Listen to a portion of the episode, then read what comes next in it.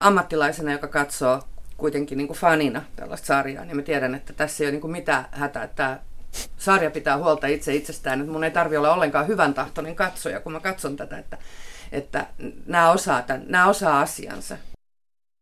Viime vuonna elinkaarensa päätepisteeseen 331 jakson jälkeen tullut teho-osasto on sairaalasarjojen kruunaamaton kuningas.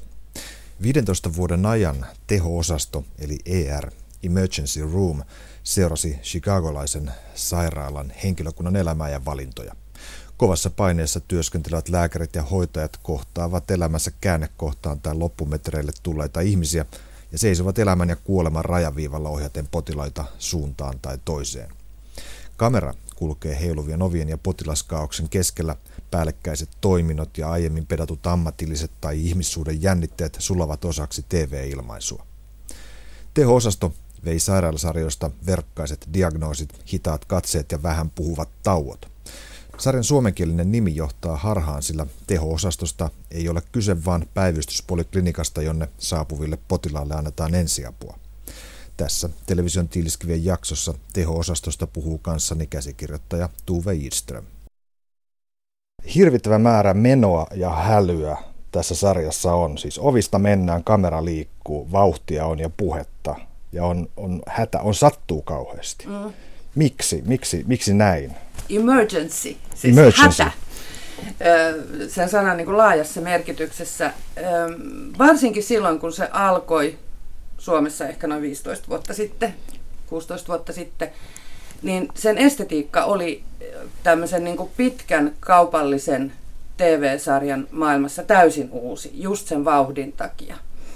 Ja että siinä, kun sen koko sarjan semmoinen niin alkuajatus on se, että kun ollaan siellä päivystyspolilla, ollaan ensiapupolilla, niin ollaan elämän ja kuoleman niin kuin harjalla ja, ja rajapinnassa. Ja silloin ei ole ylimääräistä aikaa. Silloin ei notkuta siellä ja jaaritella täällä, vaan silloin toimitaan koko ajan. Tätä hädän tuntua, tätä kiihkoa ylläpitää ja kasvattaa ja luo kaikki elementit, siis juoni, kuvaus, ääni, raita, dialogi, kaikki on sitä yhtä ja samaa. Se on aiheesta nouseva tyyli. Jos me mentäisiin kuvaamaan vaikka tuonne Töölön tapaturma-asemalle, niin, niin mun käsittääkseni tilanne ei olisi kovinkaan samanlainen. Tai niin erä, eräskin lääkäri lehtijutussa katsottua näitä sairaalasarjoja totesi, että jos ensialputilanteessa joutuu juoksemaan, niin yleensä peli on jo menetetty. Aivan varmasti on näin, mutta toisaalta tämä ei tapahdu Helsingissä, vaan Chicagossa. ja varsinkaan tämä ei tapahdu Töölössä.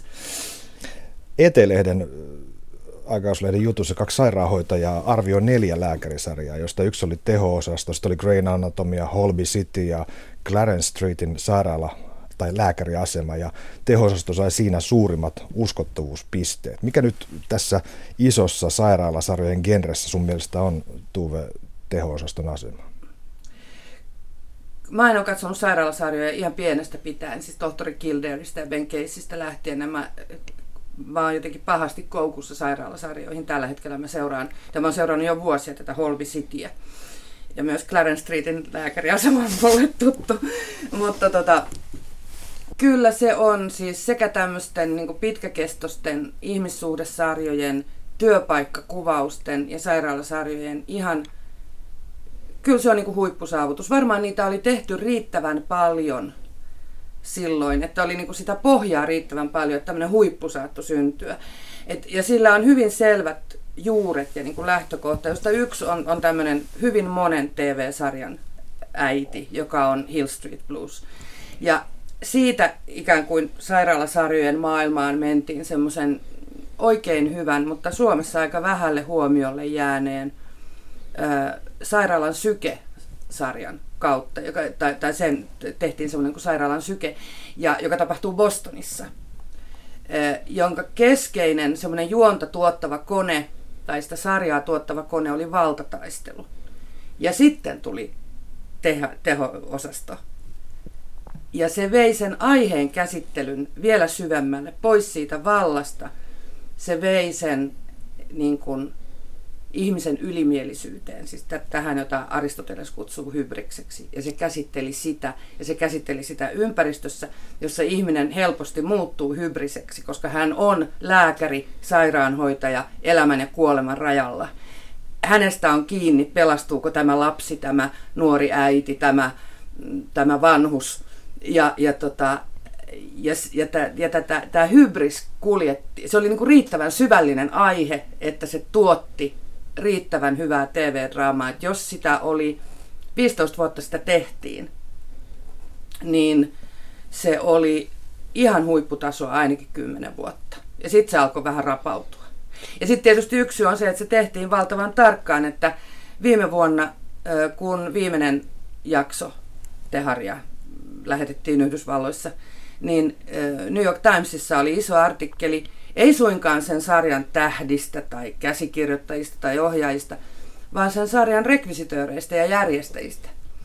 Et mitä kaikkea ne oli kerännyt siihen sarjaan, siis sitä autenttisuutta luomaan, siis tätä, koko tätä sairaalan miljöötä ja verituppoja ja koneita. Ja ne oli koko aika niin kuin se oli niin kuin ehdottoman niin kuin paikkansa pitävä se rekvisittamaailma. Oliko siellä, oliko siellä ihmisiä, jotka oli koko sen sarjan oli. olemassaolon ajan olleet ja mukana? Sehän on juuri sellaista ammattikuntaa, joka on aina alusta loppuun. Näyttelijät vaihtuu, ohjaajat vaihtuu, kirjoittajat vaihtuu, mutta se päätuottaja ja nämä, nämä niin kuin työmuurahaiset, niin ne on samat. Siellä oli kai joku, että oli, isä meni eläkkeelle ja poika tuli tilalle. Että se oli joku tämmöinen toisen polven teharin järjestäjä. Et, et se, siinä, oli niinku, siinä oli hirveän monta, monta tota syytä, miksi se toimi niin hyvin.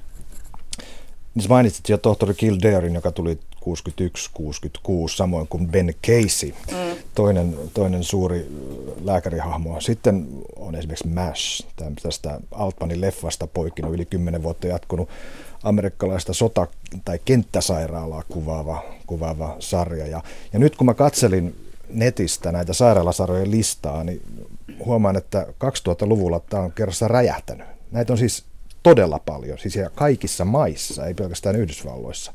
Siis sairaala täytyy olla erinomainen paikka draamalle, vai? On, ja, ja sehän on paikka, jonka kanssa me kaikki tavalla tai toisella jossain elämämme vaiheessa joudutaan tekemisiin. Ja sitten se on paikka, joka herättää pelkoa, koska se liittyy sairauteen ja, ja semmoiseen elämän niin kuin ohuuteen tai t- tällaisiin asioihin. Ja se on niin kuin tuttu miljö ihmisille. Jopa niin kuin, niinkin suosittu toinen genre kuin poliisisarja. Niin joutuu kuitenkin sitä poliisin työtä selittämään katsojalle. Mutta kaikki ymmärtää, että jos ihmisellä on avomurtuma kädessä, niin kipsi on hyväksi.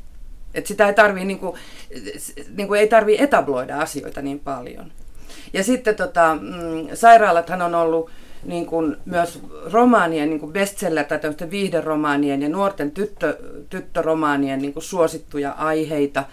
Ja, ja sairaalat ö, eristää työntekijänsä, ei vain potilaat, vaan se eristää myös työntekijät. Se on vuorotyötä, ne tekee epätyypillisiin aikoihin töitä, ne on hy- hyvin riippuvaisia toinen toisistaan ja sen työn niin kuin, äh, saumattomasta sujumisesta, niin sen takia siellä, voi, siellä syntyy kaikenlaisia niin kuin ihmissuhteita, jotka on äh, hyvää niin kuin kasvualustaa draamalle. Mutta nyt mulle tulee mieleen se, että teho oli kauhean, niin kuin, se oli supertiivis Siis sille, että siinä oli työvuorot niin kuin ajallisesti, koska kukin oli töissä. Sitten siinä oli tämä pieni ydinryhmä lääkäreitä ja hoitajia. Mutta mä tajusin sen vasta sen sarjan loppuvaiheessa, että koko sen sarjan alkuvaiheessa ei koskaan näytetty odotussalia. Siis sinne, minne tulee nämä korvatulehduspotelaat, flunssapotilaat, keuhkoputken tulehduspotilaat, tämä niin sanottu chairs-osa. Et sitä alettiin näyttää vasta se, sen tota, ö, sarjan loppuvaiheessa että sielläkin tapahtuu jotakin. Että meille näytettiin se pääovi ja ne heiluriovet, josta niin kuin ambulanssista heitetään ihmisiä sisään. Sitten se, se tota, vastaanottotiski ja sitten nämä toimenpidehuoneet ja taukohuone. Se oli koko se, et, niin kuin se osa sitä, sitä ö, ensiapupolia, joka meille näytettiin. Et se oli hyvin, hyvin pieni. Se oli niin kuin, melkein niin kuin semmoinen niin kuin juustokupu, jonka alla se tapahtui se koko juttu. Aivan, eli rajaus oli oli tiukka. Kyllä. Tuve Istronen, puhutaan hieman teho-osaston siitä, miten se on rakennettu, mitä, mitä, mitä tässä oikein tapahtuu, millaisia tyylikeinoja käytetään. Hyvin tyypillistä on se, mä muistan ensimmäisessä jaksossa ja tapahtuu tämä, että, että jakso alkaa sillä, että joku herätetään. Joku nukkuu huoneessa ja herätetään. Ja liian aikaisin. Liian se on saanut nukkua vain vähän. Että on niin se pimeä huone, jossa sitten avautuu ovi, se on se taukohuone, ja ovi avautuu ja hoi, ja yleensä se, joka nukkuu, on lääkäri. Ja hoitaja tulee ja sanoo, että sun on pakko herätä, sun on pakko nousta. Ja sitten tämä lääkäri sanoo, että ehdin nukkua 20, tai se saattaa kysyä, kauanko nukuin. Ja se sanoo, tämä hoitaja, että 28 minuuttia tai 12 minuuttia. Ja sitten sen on lähdettävä. Että sehän on niin kuin, jotenkin lähdetään liikkeelle kauhean konkreettisesti. Siis niin kuin herätään ja mennään töihin. Ihan niin kuin se koko sarja lähti liikkeelle kauhean konkreettisesti. Et me tultiin sinne ensiapupolille John Carterin kanssa, kun hän tuli ensimmäistä päivää töihin sinne. Niin, niin tota, että tämä tämmöinen niin kuin ryhtyminen, niin kuin lähteminen liikkeelle on sille kauhean ominaista tähän alkuun. Ja usein kun on herätetty, niin sitten lähtee se hirvittävä rumpan päälle. Mm. Ja men, kamera menee pitkin käytäviä, paareja työnnetään, heiluriovista mennään. Joo. Ja Joo, ja, tota, oksennus ja veri lentää. Ja, joo, on ja, my count, one, two, three, Joo, ja sitten, ja sitten, joo, ja sitten nämä kuinka monta joulua, sitä, kun se, ne sydämet aina pysähtyy. Ja, ja kamalasti sitä semmoista lääketieteellistä diibadaabaa niin kuin tulee ihmisten suista. Itse mä katselin siis DVDltä sellaisia, sellaista versiota, jossa on suomenkielisiä tekstejä. Onko tämä tarkkaan käännetty tämä kaikki Friends 21, vai mikä se olikaan, nämä kaikki vehkeet, mitä käytetään ja nämä Push IV ja niin joo, poispäin. Joo, siinä, siinä oli kyllä mun mielestä sarjan kääntämisessä, äh, siinähän on tietysti hirveä duuni, koska sen just tämän hä- hädän tunteen ylläpitämiseksi niin puhutaan koko ajan. Äh, mutta siinä ehkä enemmän siinä käännöksessä kiinnitettiin huomiota sen lääketieteellisen terminologian oikeellisuuteen kuin siihen niin kuin draamalliseen, todelliseen ihmisten väliseen, väliseen dialogiin, koska tämähän on kuitenkin ihmissuhdesarja eikä mikään dokumenttielokuva jostain sairaalasta. Ja, ja se joskus niin kuin vaivas, että, että, niin kuin, että hyviä repliikkejä ja, ja, ja niin kuin tärkeitä repliikkejä ei kääntämättä, koska sitä lääketieteellistä tekstiä piti olla niin paljon. Ja mä katsoin kerran, kun yksi tämän sarjan näyttelijöistä, Gloria Ruben, joka oli muutaman vuoden mukana siinä sarjassa, niin se oli Conan O'Brienin vieraana. Ja, ja Conan O'Brien tietysti kysyi sen kysymyksen, joka poltteli meidän kaikkien mieltä, että ymmärrättekö te, mitä te puhutte siellä? että tota, Gloria Ruben sanoi, että ei, kukaan ei ymmärrä. Sillä ei ole mitään väliä, se on niin kuin musiikkia.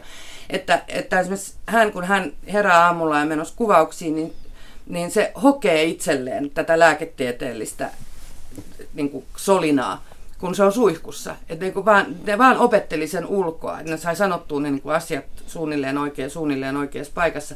Ja, se, ja mun mielestä koko se lääketieteellinen terminologia on, kuuluu niin kuin tavallaan sen sarjan musiikkiin. Se ei kuulu sen sarjan draamaan, vaan se on osa sitä sarjan musiikkia. Katsojalle se on ihan yhdentekevää, että mikä push IV se nyt sitten onkaan, siis, vaan oleellista on se, mikä tapahtuu niiden henkilöiden välillä. Mutta täytyy oikein katsoa, että mitä, mitä tämä IV push oikein on. Se, se, suonen sisäistä, siis suonen sisäistä, sisäistä on kyseessä. Kyllä. Joo. Koska jossain vaiheessa rupesi herättämään levottomuutta, että mm. mitä tässä oikein ollaan tekemässä. Henkilöt. Tässä on tietty joukko, varsinkin näistä ensimmäisessä kolmessa kaudessa, jotka, jotka, joita minä olen katsonut, niin jotka on olennaisia. Kuvaillaan vähän näitä, näitä hahmoja, millaisia, millaisia henkilöitä, minkälaisia ongelmia heillä on ja minkälaisia pyrkimyksiä. Mun mielestä se oleellinen mieskolmikko on Carter, Ross ja Green, ei kun anteeksi nelikko Benton, joo. Aivan. Ja niitä on neljä ja sitten oleellisia naisia on kaksi, Hathaway ja sitten Kerry Weaver, tämmöinen, äh, jonka muistamme muun muassa siitä, että hän oli rampa. Hän kulki sauvan kanssa. Joo, koska niin kuin hybris tai ylimielisyys on niin kuin keskeinen piirre näissä henkilöissä, niin se vaivaa, vaivaa heitä kaikkia. Etenkin voidaan sanoa, että tohtori Benton on, on tämmöinen niin kuin lääketieteellisesti ajatellen. Lääketieteellisesti ajatellen Benton, joka on tullut, niin kuin, se on, ensinnäkin se on musta, ja se on tullut varsin köyhistä oloista, ja se haluaa maailman parhaimmaksi kirurgiksi. Ross on älyttömän hyvä lastenlääkäri, siis todella hyvä. Häntä esittää George Clooney. Häntä esittää George Clooney ja, ja ähm, hän on ihmisenä erittäin arveluttava. Hulivili, naisten Joo, se sitä vaivaa siis Don Juanismi. Se on ihan, se on ihan kauhea ihminen niin kuin suhteessaan naisiin. Mutta esimerkiksi tohtori Greenin hyvä ystävä. Tohtori Greenia taas vaivaa se, että se, on niin kuin, se haluaa niin hirveästi olla hyvä. Se haluaa tehdä oikein. Ja kun elämässä vaikka kuinka haluaisi olla hyvä ja haluaisi tehdä oikein, niin aina ei voi ja aina ei onnistu. Ja tämä aiheuttaa niin kuin hänessä surua ja tuskaa. Carter taas on niin kuin menneisyytensä vanki. Sehän on ainoa näistä keskeisistä henkilöistä, joka tulee hyvin, hyvin varakkaista oloista ja jolla on tämmöistä niin kuin vanhaa rahaa. Ja, ja se on niin kuin hylännyt perheensä tämmöiset bisneshaaveet, joita perheellä on ollut hänen, hänen äh, tota, varalleen. Ja sitten kaiken lisäksi, kun se tulee tälle poliklinikalle, niin se haluaa siis, se haluaa erikoistua yleislääketieteeseen. Se ei halua niin kuin kirurgiksi, se ei halua lastenlääkäriksi, se ei halua ortopediksi. Se haluaa erikoistua yleislääketieteeseen, joka on niin kuin vielä jotenkin nolompaa tämän, hänen, hänen taustansa mielestä, hänen sukunsa mielestä. Tämä on niin Carterille myös tämmöinen niin matka niin köyhien ihmisten luo. Tämä sairaalahan on opetussairaala ja se ottaa vastaan kaikki, siis riippumatta, tai melkein kaikki, siis riip, vähän niin kuin riippuen. Maksukyvystä riippumatta.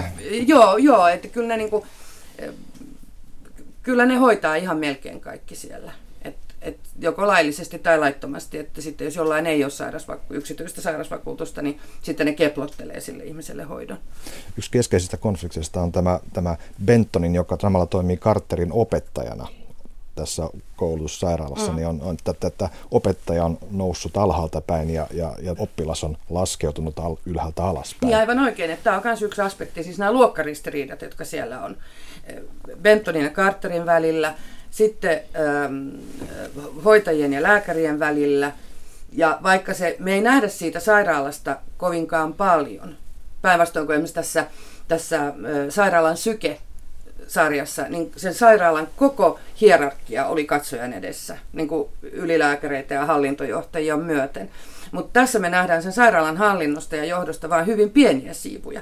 Siitä huolimatta tämä hierarkia on niin kuin näky, näkyville ja yhteiskunnan, yhteiskunnan luokkaluonne kyllä ilmenee, vaikka me ollaan näin tiiviissä maailmassa.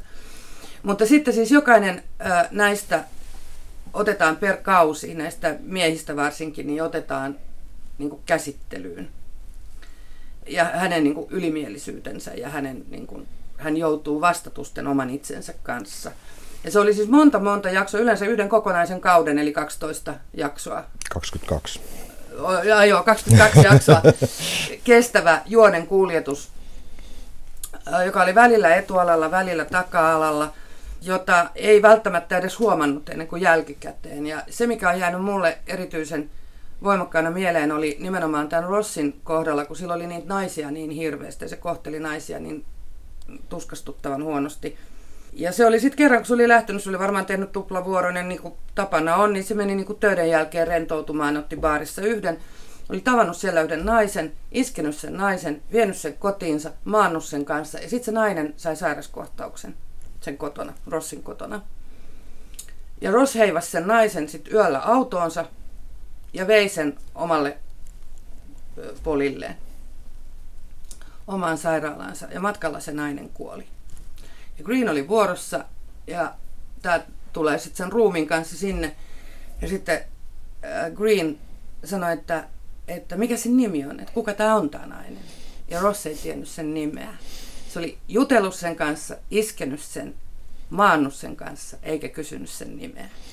Ja se oli, siihen se pysähtyi tavallaan se Rossin, se oli sellainen pysähdyspaikka sen elämässä.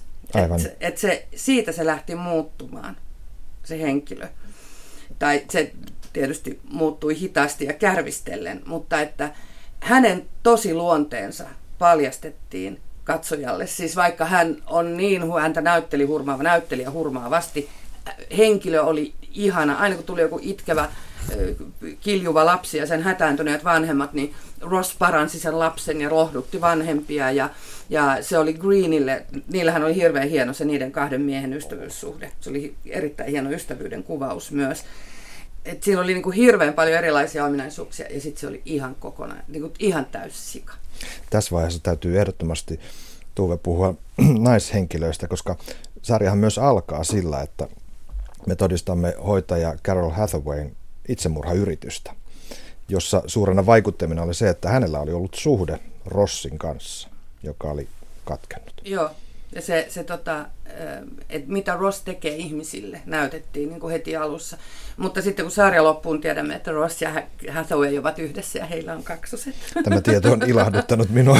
Joo, että se on niin kuin, ja missä ne, missä ne nyt asuu, Bostonissa vai Seattleissa vai missä ne asuu. Mutta joka tapauksessa, niin, ja samalla lailla Benton, jolla oli tämä, joka on niin täysin niin kuin putkinäköinen sen kirurgiansa kanssa, niin saadakseen pojoja ja kiinnostavan artikkelin, se tappaa pienen vauvan leikkauspöydällä. Se, siis se leikkaa vastasyntyneen lapsen turhaan. Niin kuin, elämä ottaa häntä niskasta kiinni ja näyttää, niin kuin, että varo. Ja sitten myöhemmin, kun, kun Bettonilla on, on suhde tällaisen sairaalan ulkopuolella työskentelevän naisen kanssa, en muista, niin tota, ne saa lapsen. Ja Benton, joka pyrkii kaikessa täydellisyyteen, saa pojan, joka on kuuro. Ja sitten se suhdekaan ei kestä. Ja onko se niin, että se muija vielä ottaa ja kuolee ja hänestä tulee kuuron pojan yksinhuoltaja minusta, niin kuin minun kupeistani on lähtenyt jotain niin kuin viallista.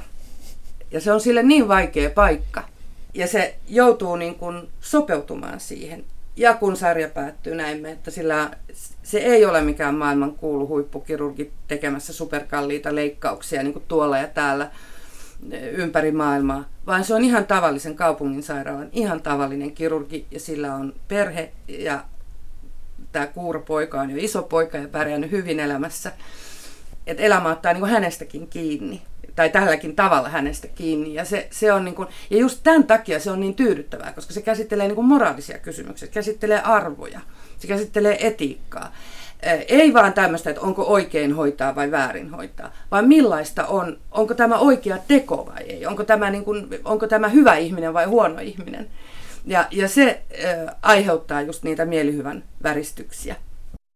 Vuonna 1964 mediaprofeetta Marshall McLuhan povasi sairaalasarjoille suurta tulevaisuutta televisiossa. Syy menestykselle oli hänen mielestään se, että televisio on väline, joka luo ruumillisesta hyvinvoinnista pakkomielteen.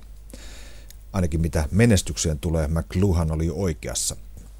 Sairaalasarjojen kehitys on sitten jaettu kolmeen vaiheeseen, ja McLuhan kirjoitti näkemyksensä ensimmäisen eli isällisen tyynnyttelyn aikakaudella. Tämä isällinen tyynnyttely yhdistyi draamaan muun muassa tohtori Kildareissa. Toinen vaihe oli 70-luvulla esiin noussut konflikti. Esiin nousivat liberalisoituneen kulttuurin tärkeänä pitämät aiheet, kuten abortti, raiskaus, huumeet ja homoseksuaalisuus. MASH oli edustava tämän ajan sarja. Siinä vammat ja sairaudet eivät koskeneet pelkästään potilaita, vaan koko yhteiskuntaa. Kolmas vaihe, eli se johon teho-osasto kuuluu, on lääkintämelodraama, medical melodrama, joka dramatisoi nykymaailman tunteita käsittelemällä elämän ja kuoleman kysymyksiä, enää rauhoittelemalla, vaan ennemminkin järkyttämällä. Alan ammattilainen on nykypäivän eksistentialisti, joka joutuu vastakkain uuden johtamiskulttuurin, eettisten labyrinttien ja vaarallisten potilaiden kanssa. Television tiiliskivissä jatkaa Tuve Idström. Hoitaja Hathawayn suusta tulee ilmeisesti useammankin kerran toistettu lause, joka koskee potilaista, että treat them and street them, street them eli, eli hoidetaan ja heitetään kadulle. Ja Tähän liittyy tietysti, että hänellä usein oli empatia monia potilaita kohtaan, jotka hän halusi saada hoitoon esimerkiksi psykiatriselle osastolle tai muualle, mutta, mutta minkäs teet? Säännöt on nämä, tai laki sanoo näin, ja, ja rahat on näin, ja syitä on monia, mutta potilas heitetään kadulle. Niin mähän on kauheasti ihmetellyt niin tätä, että miksi Yhdysvalloissa vastustettiin niin valtavasti tätä presidentti Obaman terveydenhuoltouudistusta. Mä ajattelin, eikö ne ole nähnyt teho-osastoa? Eikö ne ole niin nähnyt millaista se on, kun, kun ihmisillä ei ole sairasvakuutusta ja, ja niin kuin niitä vähän paikataan, ne saa jonkun laastarin, niin sitten kun ei voida niitä hoitaa, kun ei tule rahaa niin kuin siitä hoitamisesta sairaalalle, niin sitten ne heitetään ulos. Että tota, että se vaatii, niin kuin, se on raskasta työtä, joka vaatii kovaa luodetta, mikä tekee myös näistä sen työn tekijöistä sankareita, miksi myös on, joka on myös yksi syy, miksi on niin toimiva konsepti se niin kuin sairaalamiljöö. Mielenkiintoista on se, että Tuve Istrom, että, että tämä sarjahan lähti liikkeelle Bill Clintonin presidenttikaudella. Ja, ja se, mikä jotenkin tästä käy selvästi irti, on tätä niin kuin ammatillinen eetos ja tällainen tämmöinen, ei se, että ne pyrkisivät taloudellisesti ylöspäin tai yrittäisi saada statusta sillä tavalla. Esimerkiksi tohtori Green jossain vaiheessa saa tarjousta yksityisestä sairaalta, jonne hän voisi päästä semmoiseen lokoisaan ympäristöön, mutta hän torjuu sen, koska paikka vaikuttaa ihan kuolleelta, siis verrattuna tähän sairaalaan, jossa hän on itse töissä. Tässä on hyvin voimakas semmoinen työmoraali kontra niin kuin hyvinvoinnin hi, ha, ja himoitseminen ja rahan himoitseminen. Mm, Muut, muuttuko, muuttuko tämä tilanne sitten, kun sarja jatkuu 15 vuotta ja tuli Bushin aikakausi? Sä oot itse sanonut, että, että ainakin käsikirjoitukset heikentyi siellä loppupuolella. Joo, ja mä, mä en tiedä, ehkä, kai, ehkä sekin on George Bushin syy, mutta tota, se mikä alkoi kuulua oli sen sarjan eetos. Ja ihmisillä alkoi yhtäkkiä olla ongelmia sen sijaan, että siinä olisi pohdittu arvoja. Oliko oikein yrittää pelastaa se lapsi, vaikka se kuoli leikkaustyöllä. Mikä on ongelman ja arvon Siis ero, ongelman, ero, ongelman arvo on nimenomaan siis sitä, että sa- sarjassa pohditaan toimivien ihmisten kautta hyvän ja pahan, oikean ja väärän erilaisia aspekteja. Ja se tuottaa loputtomasti juonta. Siinä ei tarvitse keksiä yhtään mitään. Aloitetaan sillä, että Carol Hathaway on tappamassa itseään Doug Rossin takia. Ja kun Doug Ross lähtee siitä sarjasta, se lähtee Carol Hathawayn luo. Se lähtee, koska Carol on lähtenyt. Sen täytyy saada se nainen. Siitä huolimatta, että se on kymmenen vuotta aikaisemmin kohdellut sitä niin, että se nainen on mennyt tappaa itsensä. Tämä niin kuin tuottaa jännitettä ja pohdiskelua. Ja katsoja halu, mä uskon, niin että katsoja haluaa arvoja, katsoja haluaa verrata sarjan tapahtumia omaan elämäänsä ja tuntemaansa todellisuuteen. Sitten taas ongelma on niin kuin semmoinen juonellinen niin kuin säie. Kaikilla, kaikki henkilöt rupesivat yhtäkkiä olemaan tämmöisiä ongelmakimppuja, joista kaikkein niin kuin, niin kuin räiskyvin esimerkki oli tämä Abby-niminen sairaanhoitaja, joka ää, sarjan loppupuolella se oli sairaanhoitaja, sitten se niin kuin, luki itsensä lääkäriksi, mutta sitten sillä oli niin kuin, huono itsetunto. Että se oli niin kuin, urakierto, huono itsetunto. Sitten sillä oli bipolaarinen äiti. Sitten sillä oli alkoholiongelma, se oli toipuva alkoholisti. Sitten se oli, tota, sillä oli tämmöinen on-off-suhde tämmöisen Kosovosta tulleen lääkärin kanssa, jonka koko perhe oli kuollut siellä sodassa. Sitten sillä oli jotain sisarusongelmia. Sitten se petti vielä tätä kosovolaislääkäriä jonkun tyypin kanssa. Ja sitten sillä oli tämmöisiä niin kuin, oman tunnon tuskia. Näin monta tapahtumaa niin kuin hyvin lyhyessä ajassa tämmöistä ongelmaa ja pulmaa. Eikä se henkilö kiinnostanut ollenkaan. Aina se oli aina naamarutussa, mutta hymyilen nyt vähän. Carterilla oli se, niin se rikas menneisyytensä silloin sarjan alkupuolella. Se ei muuta tarvinnut. Sitten sillekin ruvettiin niin kuin, kasaamaan tämmöistä, että oli, niin kuin, oltiin Darfurissa ja rakastuttiin ja saatiin lapsia. Lapsi kuoli ja sitten niin kuin, on tämmöisiä niin kuin, tavallaan eräänlaisia eri, tarinallisia erikoistehosteita. Niin kuin kasataan, tehdään ihmisistä ongelmakimppuja sen sijaan, että olisivat luonteita, jotka luonteet tuottavat juonta. Niin kuin Bentonin yksilmäisyys, valtava tämä sosiaalisen kiipeämisen himo ja, ja myös erittäin kunnioitettava pyrkimys olla maailman paras kirurgi tuotti kymmenen vuotta tapahtumista. Siis tähän ongelmathan kuulostaa siis siltä, että, että henkilö pidetään hengissä tekohengityksellä. Joo, just, se on just se niin palkeet, se, niin kuin, että, että niin kuin laitetaan ne palkeet tähän suuhun niin kuin teho-osastossa tehdään ja sitten pumpataan Aivan. ilmaa ja sitten tota, intuboidaan. Siellä oli niin kuin hyvät hetkensä siellä lopussa, mutta senhän näki myös tekohengitystä, oli myös se, että sen sarjan lopussa sinne alettiin roudata tämmöisiä ihan siis maailmantähti näyttelijöitä ja se oli jotenkin kauhean noloa, että ihan viimeisissä, viipi viimeisissä jaksoissa, niin Susan Sarandon näytteli jotakin. Ja se vähän niin kuin varasti sen sarjan niiltä vakihenkilöitä. Se oli niin, kuin niin paljon parempi kuin ne muut.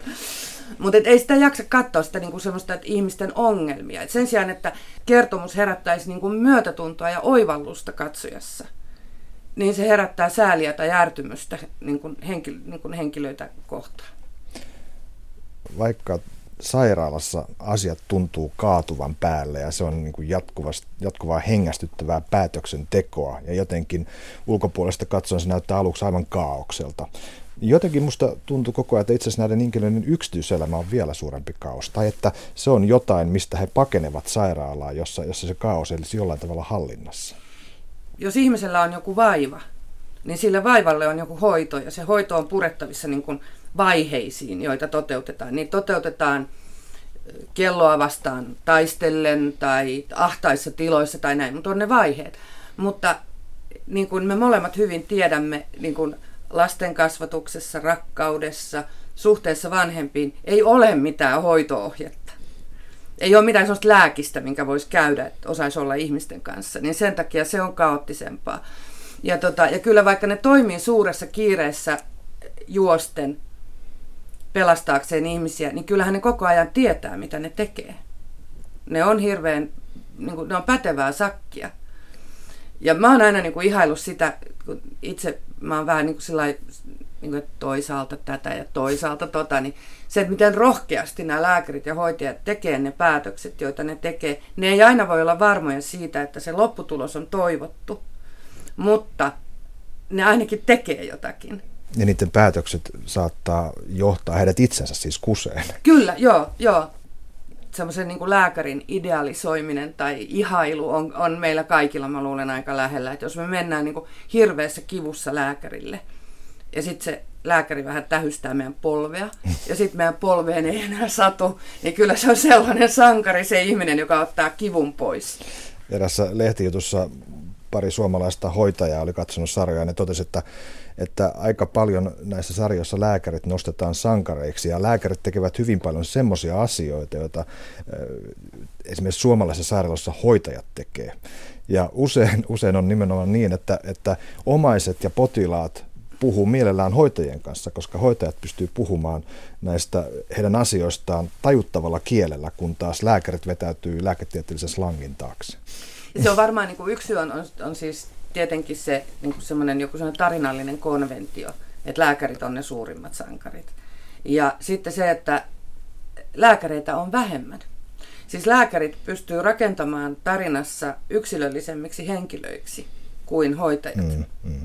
Mutta kyllähän tuollakin oli, mä en muista niiden hoitajien nimiä, mutta siellä oli sellainen tietty hoitajapuuli, joka pysyi samana yksi oli naimisissa poliisin kanssa ja sillä oli aina kauhean huoli siitä aviomiehestään, jos oli joku rikos Aaltokaupungissa. Ja se Hathaway oli niin kuin kaikki hoitajat. Se oli niin kuin, hän, hän edusti kaikkia hoitajia ja se, ja se oli niin kuin esikuvallinen, ristiriitainen hahmo. Se, se oli sellainen niin kuin telttapaalu sen, sen, sen sarjan koko dramaturgiassa. Se oli niin sen sarjan alfanaaras. Se oli niin kuin, hänen teoillaan oli vaikutusta melkein kaikkiin, suora vaikutus melkein kaikkiin henkilöihin, jotka siinä sarjassa oli. Hän vaikutti kaikkiin suuntiin, ylös joo, alas joo, ja niin joo, ja, ja sekä yksityisesti että työssä.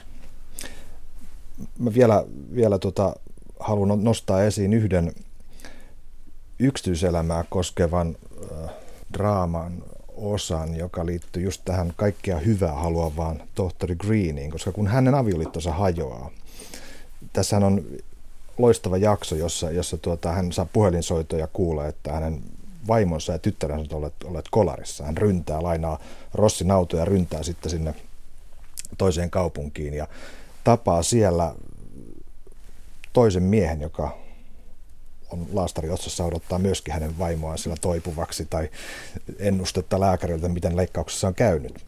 Ja, ja tuota, selviää, että tämähän on suhteessa hänen vaimonsa kanssa. Että ja tämä päättyy tämä kohtaus siihen, että, että Green, tämä jakso päättyy siihen, että Green menee vaimon luo ja kysyy, että, että, että rakastuitko häneen. Ja vaimo vastaa, että mä en tiedä mikä se suomennus oli, mutta että I didn't mean to. ja lopputekstit. Ja tämä oli jotenkin aivan, aivan murskaava. Se on siis, se on, ja tämä on just tämmöistä niin kuin loistavaa amerikkalaista ihmissuhdesarjadialogia, että se oppii elämää. Siis jokainen, joka on ollut tuossa tilanteessa, tietää, eihän, eihän kukaan ehdoin tahdoin halua pahaa aviopuolisolleen. Mutta se aviopuoliso pyrkii hyvään vimmatusti ja se tarkoittaa sitä, että se ei ole koskaan kotona. Ja se on aina töissä ja se ottaa kaikki ylimääräiset vuorot ja se hoitaa Doug Rossin ihmissuhteita ja Carol Hathawayn ihmissuhteita ja se niin kuin lohduttaa ja tukee kaikkia ihmisiä. Vaimo ja lapsi on yksin kotona. Et, et se on suo siellä, vetellä täällä tilanne. Ja, ja sitten vaimo rakastuu. Ja, ja se niin kuin, et, et, ei ollut tarkoitus. Ja niin kuin, en, en tahtonut sinulle pahaa, mutta... Ja se on, se on, se on todella hieno. Näin, näin yksinkertaista se on, mutta se on niin vaikeaa. Ja myös siis niin kuin noin, että, että, tota, että uskaltaako kirjoittaa tuollaisen repliikin tai noin. Se on, mä varmaan kyynelehdin, kun tuo jakso loppui. Tuve Istron lopuksi yksi repliikki, mikä toistuu aika usein, kun potilas tuodaan sairaalaan. Hänelle sanotaan, että you're safe here, olet turvassa täällä. Mitä tämä sulle sanoo, Tuve? Tietysti ammattilaisena, joka katsoo kuitenkin niin kuin fanina tällaista sarjaa, niin mä tiedän, että tässä ei ole niin kuin mitään hätää. Tämä sarja pitää huolta itse itsestään, että mun ei tarvi olla ollenkaan hyvän tahtoinen katsoja, kun mä katson tätä, että, että nämä, osaa tämän, nämä osaa asiansa. Ja, ja sitten se on myös hirveän kaunis lause tässä kauhean äh, hälisevässä maailmassa. Että joku sanoo, että olet turvassa. Se on sellainen lause, jonka haluaa kuulla. Että kun verioksennus ja ties mitkä kaikki lentää ja, ja, tota, ja, ja ihmisellä on kauhean kiire, niin joku sanoo, että tämä voi olla kaoottista, mutta sinä olet turvassa. Se on, se on kauniisti sanottu ihmiselle.